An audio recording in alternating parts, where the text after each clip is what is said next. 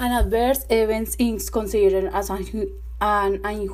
or voluntary complication that occurs during care in the case the poor position performed by the physiotherapist during the intervention where she made a change of position from chair a sitting of soft insertion to supine and continuous bimanual cephalic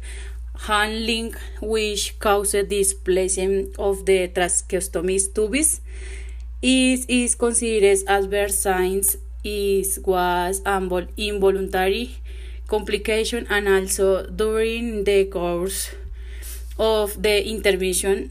there was no difficult during the intervention however and the end of the session about movement was made uh, that caused the displacement.